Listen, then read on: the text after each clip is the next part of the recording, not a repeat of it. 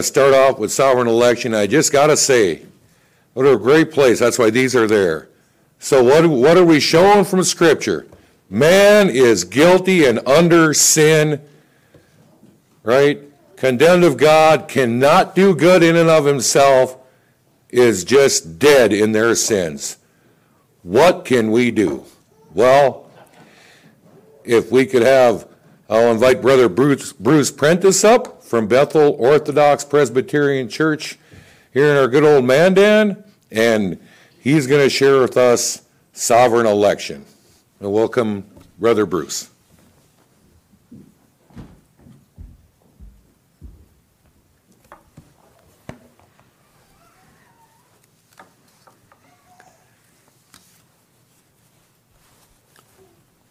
Going to have to adjust a little bit here. I see these old eyes aren't what they used to be.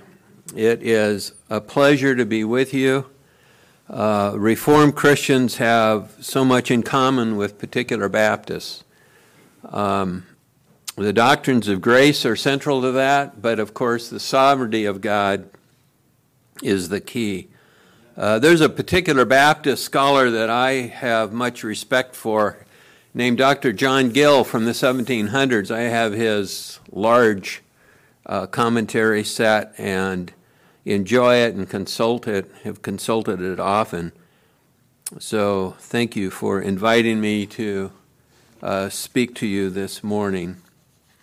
If you will, please turn in your Bibles to Romans chapter 8.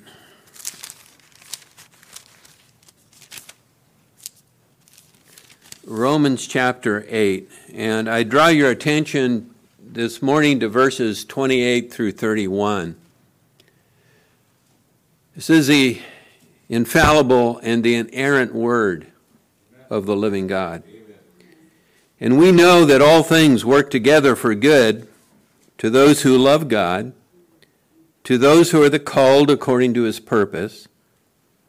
For whom he foreknew, he also predestined to be conformed to the image of his Son, that he might be the firstborn among many brethren. Moreover, whom he predestined, these he also called. And whom he called, these he also justified. And whom he justified, these he also glorified. There ends the reading of God's word. Shall we pray? Father, we pray that as we look at this passage of Holy Scripture, that you would open our hearts and open our minds to what you would teach us. Bless your word to us, we pray, in the name of Christ our Lord. Amen. There's an amusing story of a Hindu holy man, a mystic named Rao, who in 1966 announced that he would walk on water. Well, needless to say, it attracted quite a crowd on the day that uh, he was to do this, and the crowd gathered around, and uh, it was a large pool uh, in Bombay, India. And the holy man prayerfully prepared himself for the miracle, and a, a solemn hush fell upon the assembled observers, and then Rao walked forward to the edge of the pool, glanced up to heaven, and stepped forward onto the water. But immediately he plummeted into the depths of the pool. Sputtering and dripping wet and furious, he emerged from the pool and he turned angrily on the embarrassed crowd and said, One of you is an unbeliever. Fortunately, our salvation is not like that. It does not depend upon us, you, your faith, your believing. Because if it were, as we have just learned, it would not happen. In spiritual matters, we are all unbelievers. We are all dead in trespasses and sin. Spiritually blind and unable to believe God, lost and without hope. But in these great verses of Romans 8, we are given the good news that our salvation does not depend upon us, but upon an omnipotent, sovereign God and His will. Because as we have seen, if God is to have a people for Himself, if we are to be saved, it is God that must act because we are unable to. Because we are totally dead in sin and unable to believe. What the scriptures tell us is that God has acted. And what is surprising and interesting is that he acted before creation. This is a part of what is called the decrees of God a chain of divine actions that result in the redemption of God's covenant people. These covenant people, often called the elect, Scripture calls us the elect. Paul describes here in the passage we just read in, in two ways. Uh, from man's viewpoint, they are those who love God. From God's viewpoint, they are those that are called according to his purpose. What does it mean that Christians are the called? Verses 29 and 30 tell us, and they're really a parenthetical phrase, explaining in detail, if you will, who the called are. He says, For whom he foreknew, he also predestined to be conformed to the image of his Son, that he might be the firstborn among many brethren. Moreover, whom he predestined, these he also called. And whom he called, these he also justified. And whom he justified, these he also glorified. Paul begins his explanation of who the called are by referring to them as those God foreknew. I, along with most evangelicals and perhaps you, I was taught that this phrase refers to God's prior knowledge, God's omniscience. He knows all things, He knows the future as well as the present. He knew before creation that we would choose Christ. He knew that we would be his people. And so, based on that, he chose us. Election then is based upon God's foresight of what we would do. The Arminian position is that God knows all things. And so God's choice of certain individuals unto salvation before the foundation of the world, the scripture says, was based upon his foreseeing. He foresaw that we would believe in Jesus Christ.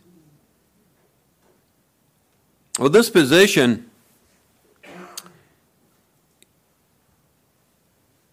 Election is not unconditional, it is conditioned grace based upon foreseen faith. God knew that we would believe in Christ. Well, in addition to being contrary to Scripture, which I will show you in a moment, is the case, this view has many problems. One of the things it does is it makes God's actions dependent upon man's actions. Man, our will, trumps God's will. And if true, it makes election meaningless. See, God is just an observer. He knows all and he sees all, but he's just an observer. But it also doesn't get around the issue of free will, which in essence is what they're trying to do. If God knew what we were going to do before creation, and He predestined us to salvation, He determined to save us because what He saw that we were going to do, that faith would be rendered certain, wouldn't it? It would be unavoidable. Just as much as if God chose us of His own will. This view does not solve the Arminian problem of free will. It just changes the basis of it. But textually, their interpretation misunderstands what Paul says. Notice that he does not say God foreknew what we would do, but whom God foreknew. Amen. And Paul uses the masculine plural of the relative pronoun who. He is not stating that God foreknew what we would do. What Paul states is that God foreknew individuals. Amen. Whom? In fact, the scripture uses this word foreknow in this sense repeatedly. Usually indicates not prior knowledge, but an intimate relationship. So we should understand Paul's words in the sense of those upon whom God fixed his affection. This understanding of foreknown is not only grammatically demanded in this passage, it also is used this way consistently in Scripture. For example, in Nahum 1 7, we read, The Lord is good, a stronghold in the day of trouble, and he knows those who trust in him. So are we to think that God is ignorant of unbelievers, of those who don't trust in him? Of course not. This passage is not denying God's omniscience but stating that he has a special loving relationship with the people of Israel, his people.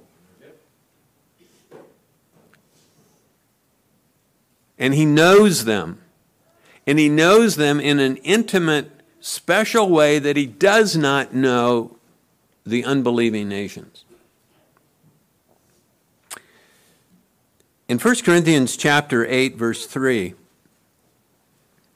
Paul says this explicitly.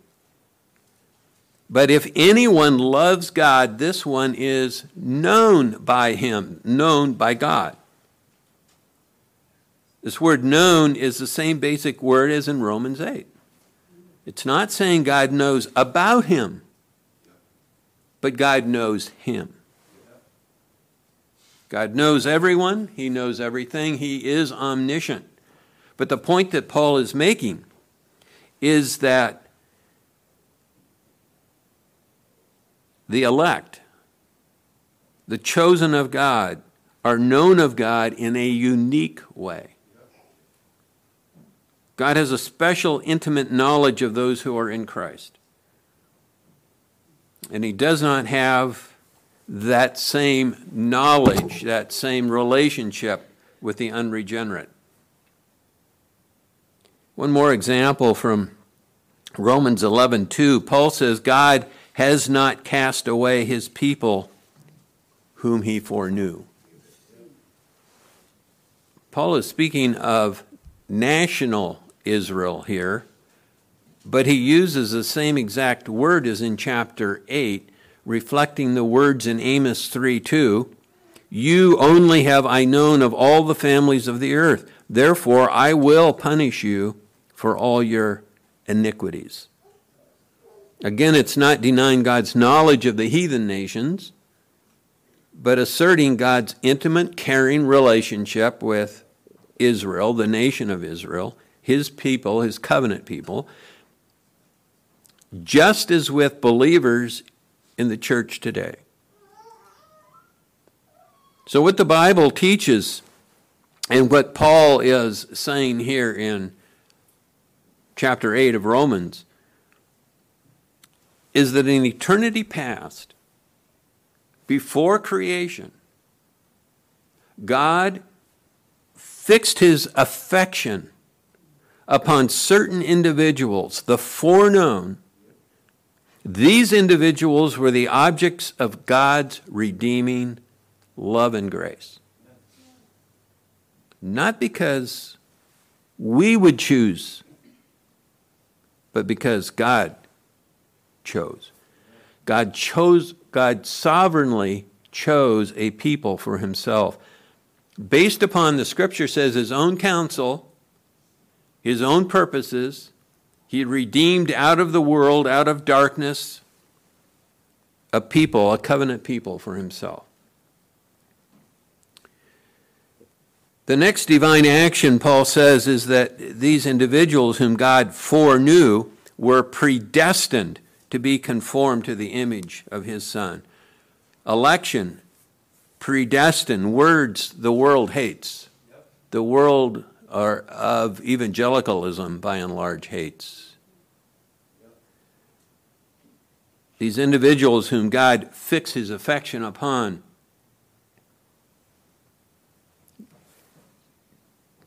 before time began, before Satan fell, were predestined to be like Christ.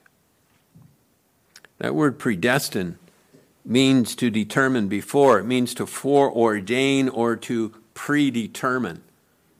So, what Paul is saying is that God fixed his affection upon certain individuals. He chose them in accord with his own wisdom and purposes and will.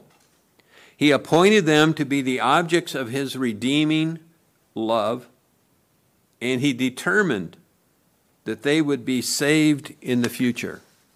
This is unconditional grace. What Paul and the scriptures teach is that we are saved because God chose us and not because we chose God. As God puts it, we love him because he first loved us. Scripture is clear. Election is unconditional. It's not because of anything we do. It's not because of any good in us at all. It is God who exercises free will, Amen. not man. Now, the Bible's full of illustrations of this. We are told in Genesis chapter 6, for example, of the extreme wickedness of the world. So wicked that God determined to destroy all mankind and every living thing. And then we're told, verse 8, but. But God chose to show grace to a man named Noah. And as a result of that, we're told that Noah walked with God and became a righteous man. And God worked through Noah to preserve a people through his whole family as he judged the world with a flood. God chose Abram. Scripture is clear. Abram had no understanding of the true God. He was a pagan idolater. He lived in a idolatrous city. His family were idolaters. And yet God called him to himself and made a covenant with him. And as a result, not because of, as a result, Abraham became a man of faith. Hebrews 11. God chose Jacob he chose Jacob over his brother Esau and said, The older shall serve the younger. Jacob have I loved, but Esau have I hated.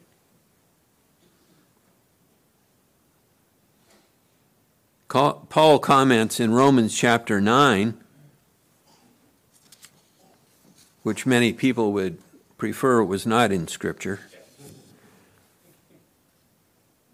God chose Jacob when the children not yet being born, nor having done any good or evil, so that the purpose of God according to election might stand, not of works, but of him who calls.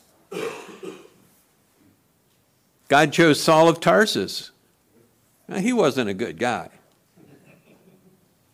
He was murdering and persecuting Christians. In fact, Jesus, Christ, when he revealed himself to him, said, You're persecuting me. And yet God chose him and made him a vessel of his grace. No, these men did not choose God, God chose them. And he did so not because they were good, not because they believed, but before they had faith, before they were even born, God chose them. Again and again, sovereign election is taught in the New Testament. Jesus himself said in John 15, 16, You did not choose me, but I chose you. Putting it another way, um, in Acts chapter 13, verse 48, he tells us that all who were appointed unto eternal life believed. We could say that all the elect believed. Paul writes to the believers in 2 Thessalonians 2:13, "In the beginning God chose you unto salvation." Unconditional election is the express, clear teaching of the Word of God. And yet the Arminians respond wait a minute. If what you are saying is true, it's not fair. If God chooses as He wills, if He predestines to salvation, then how can He blame us for not believing? We can't resist God's will. It's not our fault. Well, interestingly enough, the Apostle Paul anticipated this very question. And so he writes in Romans chapter 9 and verse 20. He says, But indeed, O man, who are you to reply? Oh, let's start with verse 19. You will say to me then, Why does he still find fault? For who has resisted his will? But indeed, O man, who are you to reply against God? Will the thing formed say to him who formed it, Why have you made me like this? Does not the potter have power over the clay from the same lump to make one vessel for honor and another for dishonor? And indeed, that is the case. God does as He wills in the army of heaven and on earth. We may not be able to fully understand all of this or properly explain it, but the Bible teaches that the sovereign God, the eternal potter, unconditionally chooses and elects those who he foreknows and predetermines, predestinates that they will be redeemed, they will be like Christ. And Paul states that those who are predestined are also called. As Pastor Fix mentioned, there's a chain, a golden chain from eternity past through time into eternity future. As God calls out a people for himself from the world of darkness and sin to be his people. The term called is used in two ways. The first is what is referred to as a general call.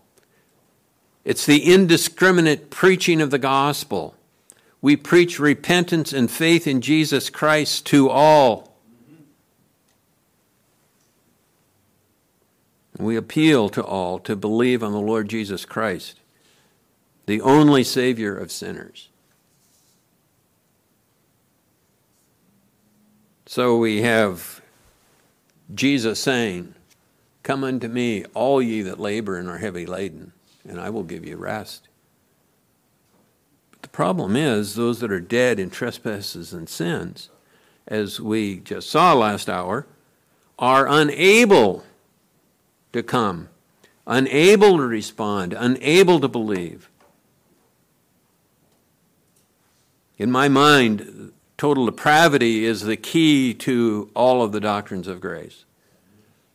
You need to understand man's true condition spiritually. And much of evangelicalism has swallowed Roman Catholic theology.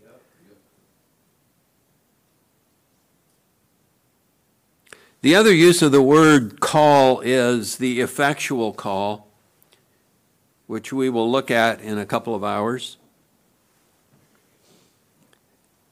This is the work of God bringing or drawing the foreknown, the elect, to saving faith in Jesus Christ. In this usage, only the elect of God are called and drawn. It's called irresistible grace. Here's what Jesus stated in John 6:44, "No one can come to me unless the Father who sent me draws him."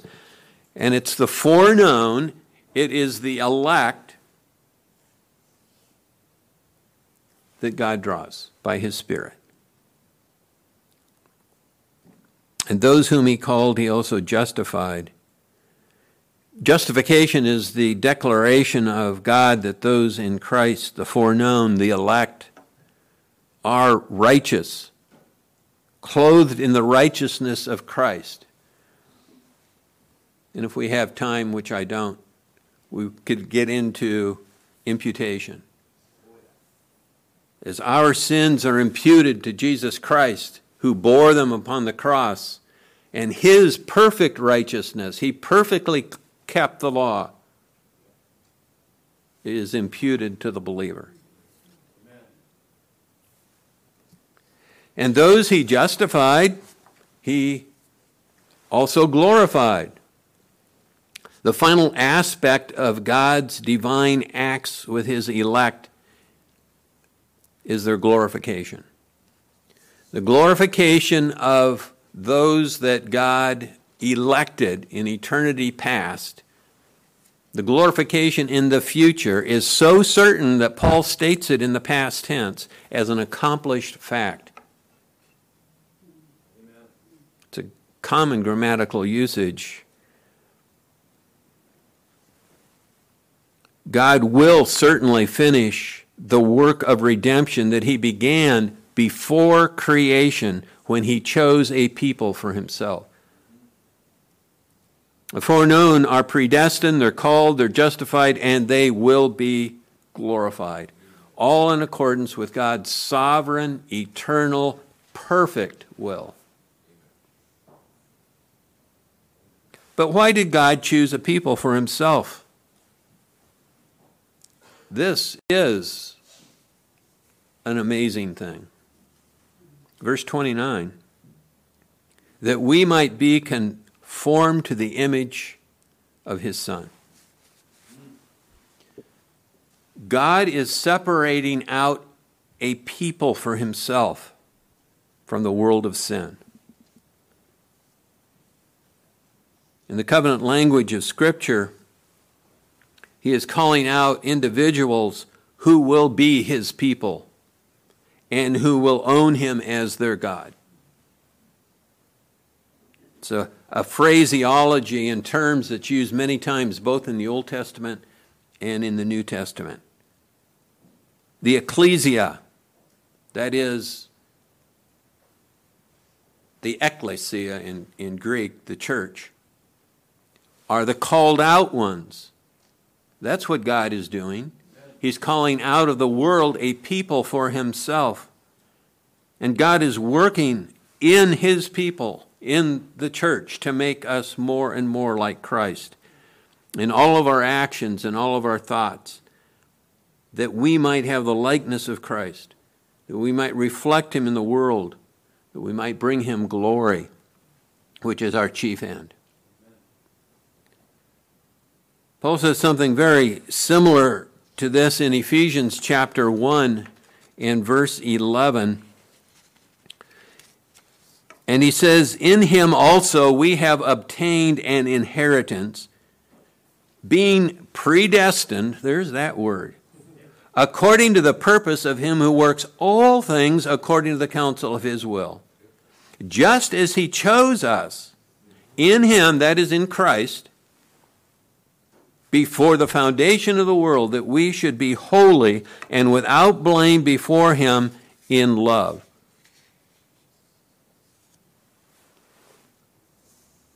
But Paul very probably has eternity in mind here as well.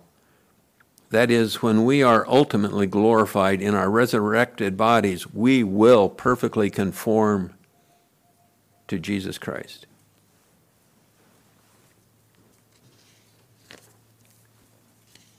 My time is almost up. John put, John puts it in 1 John 3 2. Beloved, now we are children of God, and it has not yet re- been revealed what we shall be, but we have known that when he is revealed, we shall be like him, for we shall see him as he is. And this glorification that God has purposed for the elect one day we shall be seated in the heavenlies, as Paul puts it, and we will reign with Christ, not because of any worthiness in us, not because of how much faith we've had, but because He willed it. Because God unconditionally gave to us undeserved grace. If you're born again, if you are a child of God, there is an unbroken chain that God has begun in you, and He will finish it. Amen. He set His redeeming love upon you before you were born, before creation, before the foundations of the world, and determined to redeem you from sin. He called you to Himself through the word of life by His Spirit. He justified you, made you righteous in Christ, not in yourself. And he promises to bring you into his presence someday in heaven. From beginning to end, our salvation is of the Lord.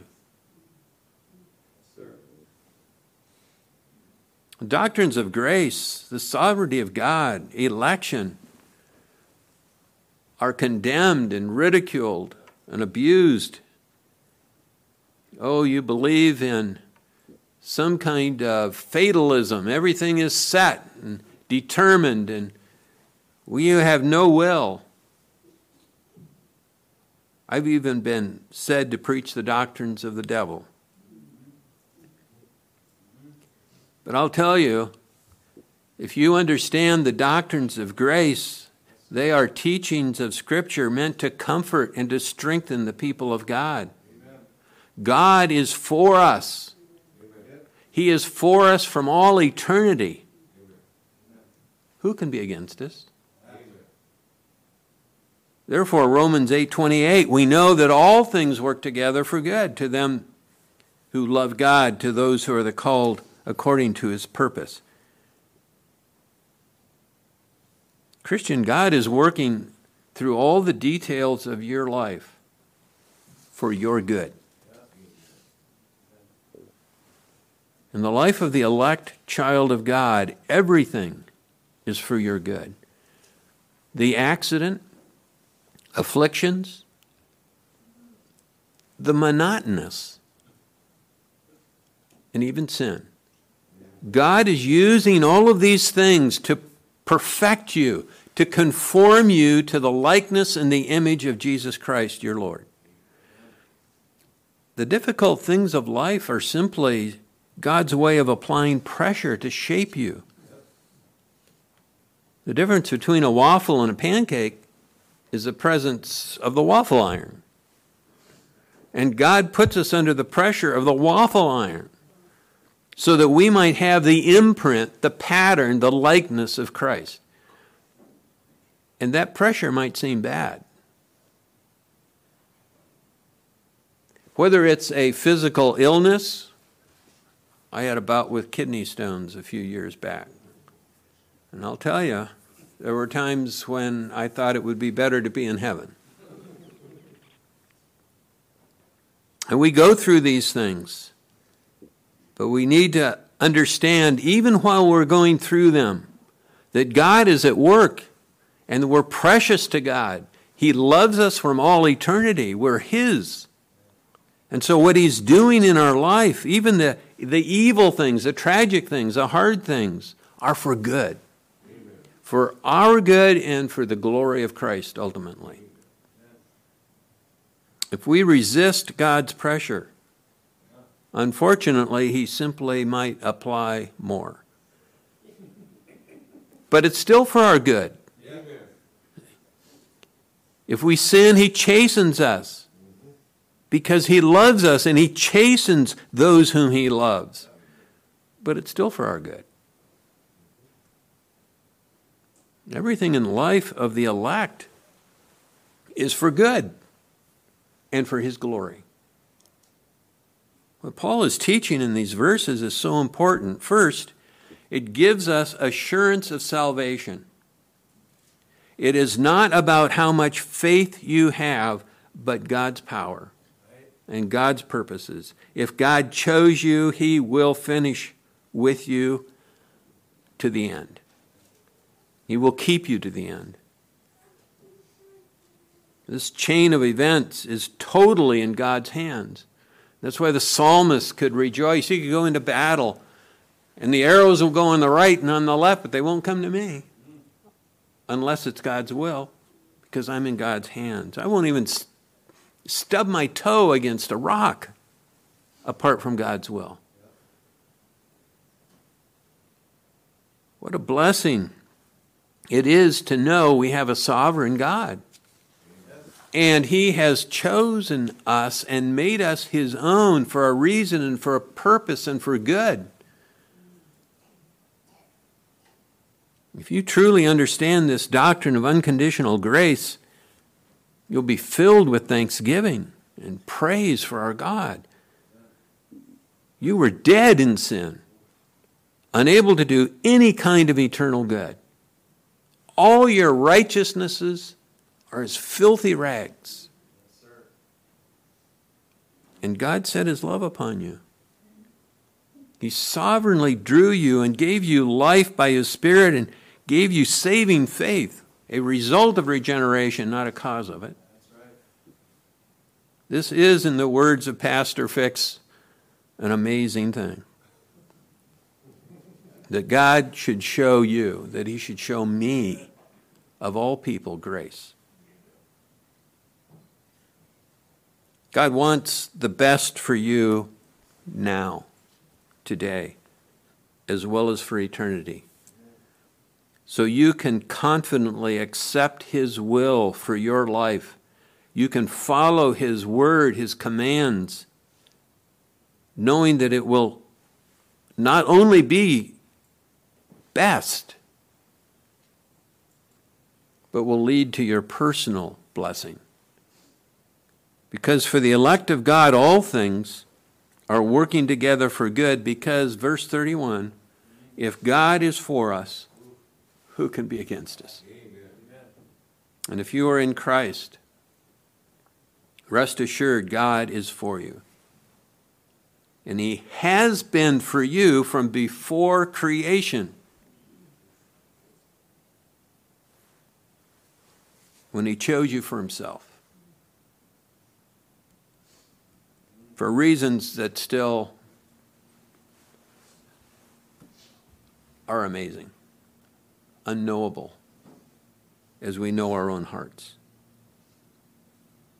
And because he has done that, there is no power in heaven or on earth that can you, Jesus said, from his hand or his Father's hand.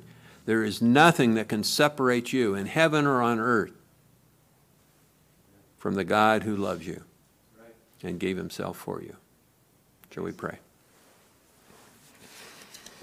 Our Father and our God, we thank you for your love for us.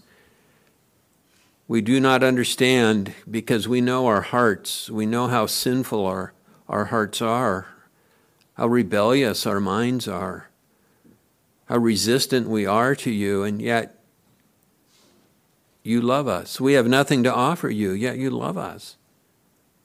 Oh Lord, we rejoice in that and pray, Lord, that you might work in us greater trust and faith in you until that day when we shall see you face to face, without sin and without reservation, and we will be your people, and you will be our God. Work in us until that day, we pray, in the name of Christ our Lord. Amen.